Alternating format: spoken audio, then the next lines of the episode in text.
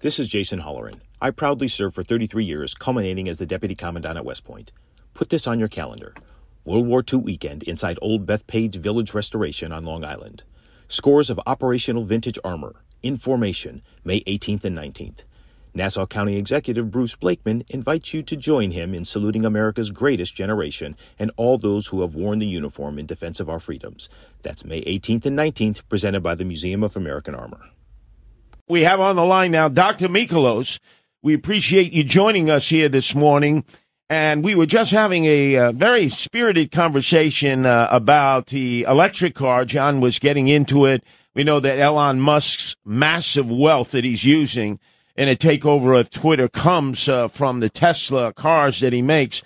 But what are the pros and cons that if uh, America begins switching to electric cars and abandoning the fossil fuel burning muscle cars that we grew up with, what are the dangers that Americans are facing by being in an electric car?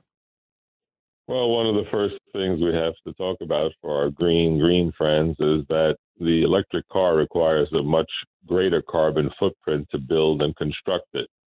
The other problem is that in order to build an electric car, you're dependent on uh, several countries that may not either be politically stable or user friendly. For example, the uh, lithium that we get comes from uh, Congo, where there's uh, reports from Forbes magazine that child slave labor is being used to produce it.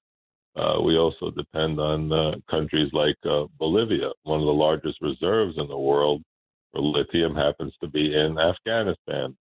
And the Chinese have already built a rare earth mineral plant in uh, Afghanistan, and after all the blood and losses that we had there. And the other thing is that uh, you need nickel to make the batteries, and Russia is the number three producer of nickel. So nickel went from fifty thousand a ton to a thousand dollars a ton. Uh, the other concerns are the safety issue. You have basically a metal box, which is like a reverse Faraday cage, and you have uh, four.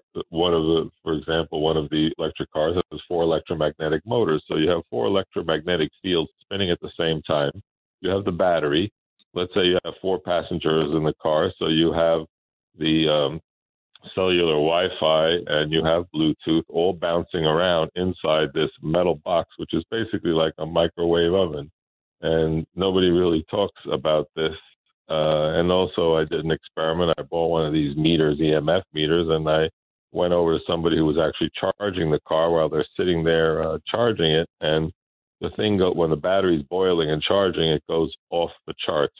So nobody talks about that. We don't see the exhaust coming out of the, the tailpipe, but down the road there's a coal-fired plant, and around the world that's what they're finding out that uh, all these countries that went super green with uh, sun and wind, like Germany, they found out that at night and in the evening, and when the weather's not good, they're cranking out coal-powered plants uh, to uh, be able to feed these cars their electricity. So it's not as green the other thing is the environmental damage, the battery disposal.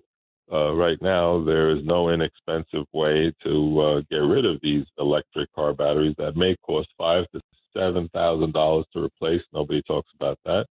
Nobody talks about that. If you're in a hurricane situation, you have to get out of Dodge. Good luck trying to find a charging station. We're already seeing these big lines. The American grid is not able to handle all these electric cars as we found out in other states like California. The infrastructure isn't there at this time. The build out would be tremendous. We saw the disaster when there's a car accident, the hydrogen cyanide gas produced by these cars, and most rescuers are not equipped to deal with the dry so, chemicals doctor, needed. Doctor, the important thing to, to uh, if we're going to go electric cars, it should be a, a, an option not a must. In other words, what, what the White House is doing is putting their finger on top of General Motors. They're putting their finger on top of uh, Ford and, and Chrysler, whoever else. And they're saying, oh, you got to get this done by 2030, 2035. And, yeah, but they haven't done their due diligence. That's the problem. The that's same the thing problem. years ago. They, the same thing years ago when X-rays came out. They were using it for acne until they found out it can cause thyroid cancer and they were using it at certain shoe stores to measure the length of children's shoes. Same thing happened in 1903 with UVC light. You, they got the Nobel Prize for killing skin infections until they figured out that UVC causes squamous cells and basal cells. And right now we have these big electromagnetic field boxes that people are sitting in, putting their children. So in. you're in a And- box. That that that metal box that you're in, or whatever, is creating the, what you call a Faraday cage. It's like reverse in the old days, cage. it's like living underneath the alpine antenna where everybody was getting cancer. That's what it's coming Well, down to. Basically, everything's bouncing around. A, a Faraday cage is designed to block EMF from entering, but when you have all the EMF from the inside, the battery, the motors, the Wi-Fi, the Bluetooth, uh, the cellular energy, and it's all inside there, and it's not getting out because it's bouncing around inside. You're basically sitting in this little, in my opinion, this little microwave oven. And there's a team of concerned scientists who are writing to the World Health Organization and say, hey, wait a minute let's explore this a little bit more. Just like the guest you had, John Howard, the professor from electromagnetic technologies in New Jersey, also talked about this. And he also said, you see these kids walking around with these little wireless Wi-Fi's with high frequency, low power sitting in their ears all day. He said having a wire is much safer. The same thing. We're just finding things out. So I think we need to do a little bit more due diligence as a country. Well- and we saw the disaster, what happened with that ship that uh, was burning with electric cars, because one of them catches fire, and then they all catch fire, and you can't put the fire out. And that ship eventually sank when they tried to tow it in, and it was an environmental disaster. Dr. Michalos, Nobody hears about it. let's use as an example my oldest son, Anthony, who works here as an intern, just turned 18. He's got his uh, learner's permit. He's going for his driver's license. He's put the arm on me and said, I want a brand new Dodge Charger muscle car. We're at the Jacob Javits Convention Center.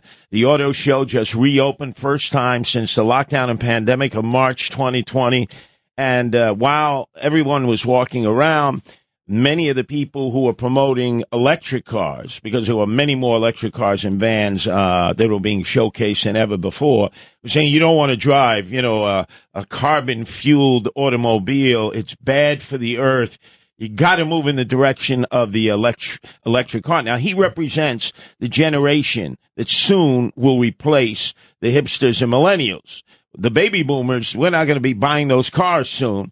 So that orientation they're getting about carbon burning uh, engines versus electric cars, that's going to help Elon Musk. That's going to help others who are just going to be selling more and more of those cars in the future. Yeah, but you need to be educated. Carbon burning coal plants and carbon burning electric plants are feeding it. Just because you don't see it coming out of that tailpipe, it's coming out of a giant tailpipe down the road. And they did this study in Europe, in the European Union, for example, Poland, a great country, but they're burning up coal to charge up electric cars, and that's going to be a big problem. In many European countries, there's very few that are efficient. One of them is like Switzerland that uses a lot of hydroelectric and nuclear to charge these cars.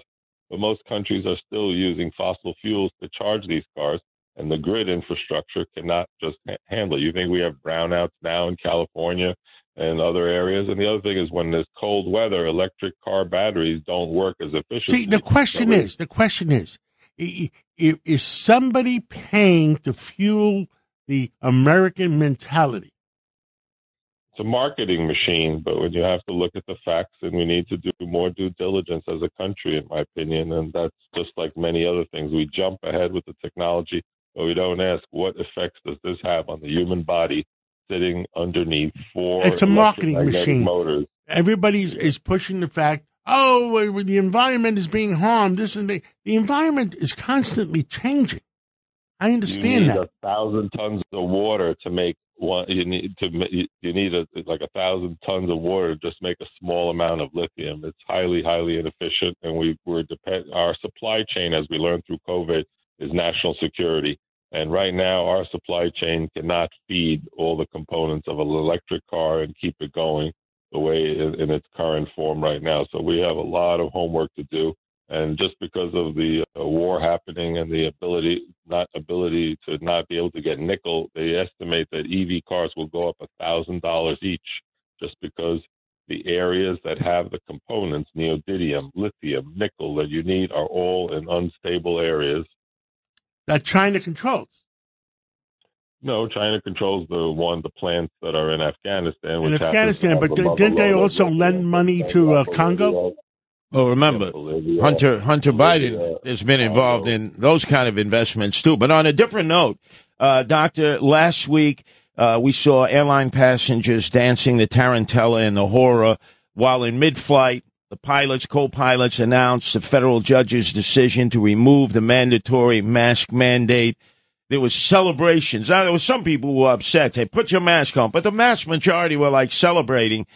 Then it took a long time. And now apparently the federal government is going back in.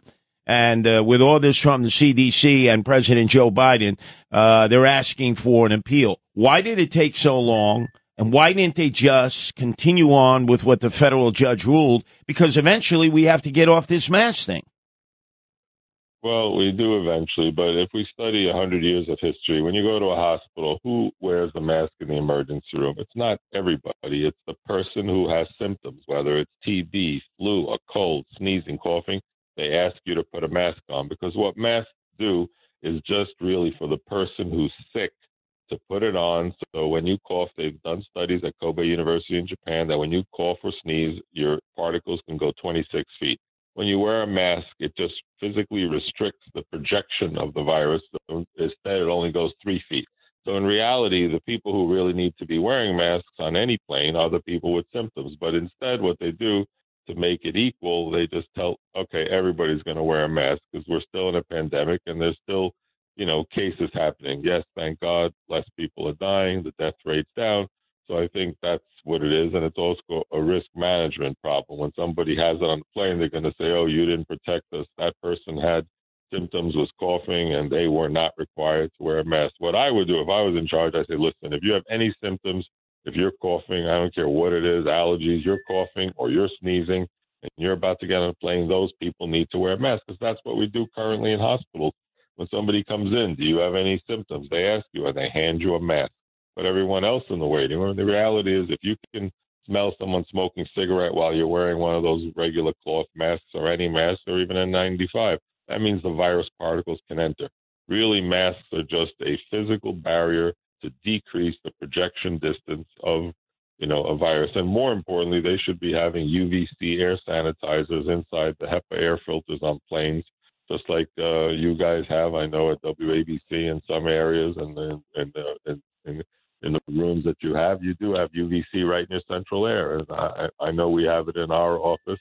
And uh, those kind of things to zap uh, mold, viruses, bacteria are probably much more effective than having people, uh, everybody uh, masking and having small children masking at this point. It's kind of, you know, I don't think it's helping kids. Well, you, know, you don't see smiles anymore. It's Doc- affecting their growth. Dr. Michalos, uh, thank you for your input on both those subjects. If you've had an accident, trust Gabo Law, personal injury and medical malpractice attorneys with decades of experience who will provide the attention you deserve and deliver the best possible results in the shortest amount of time. Gabo Law has recovered millions for their clients and will be able to help you. But don't take our word for it. Read all of their five-star reviews from former clients on Google, Avvo, and Facebook. Call Gabo Law today at 800-560-0214 for a free consultation or email at at info at gabolaw.com. Gabo Law, where winning is no accident.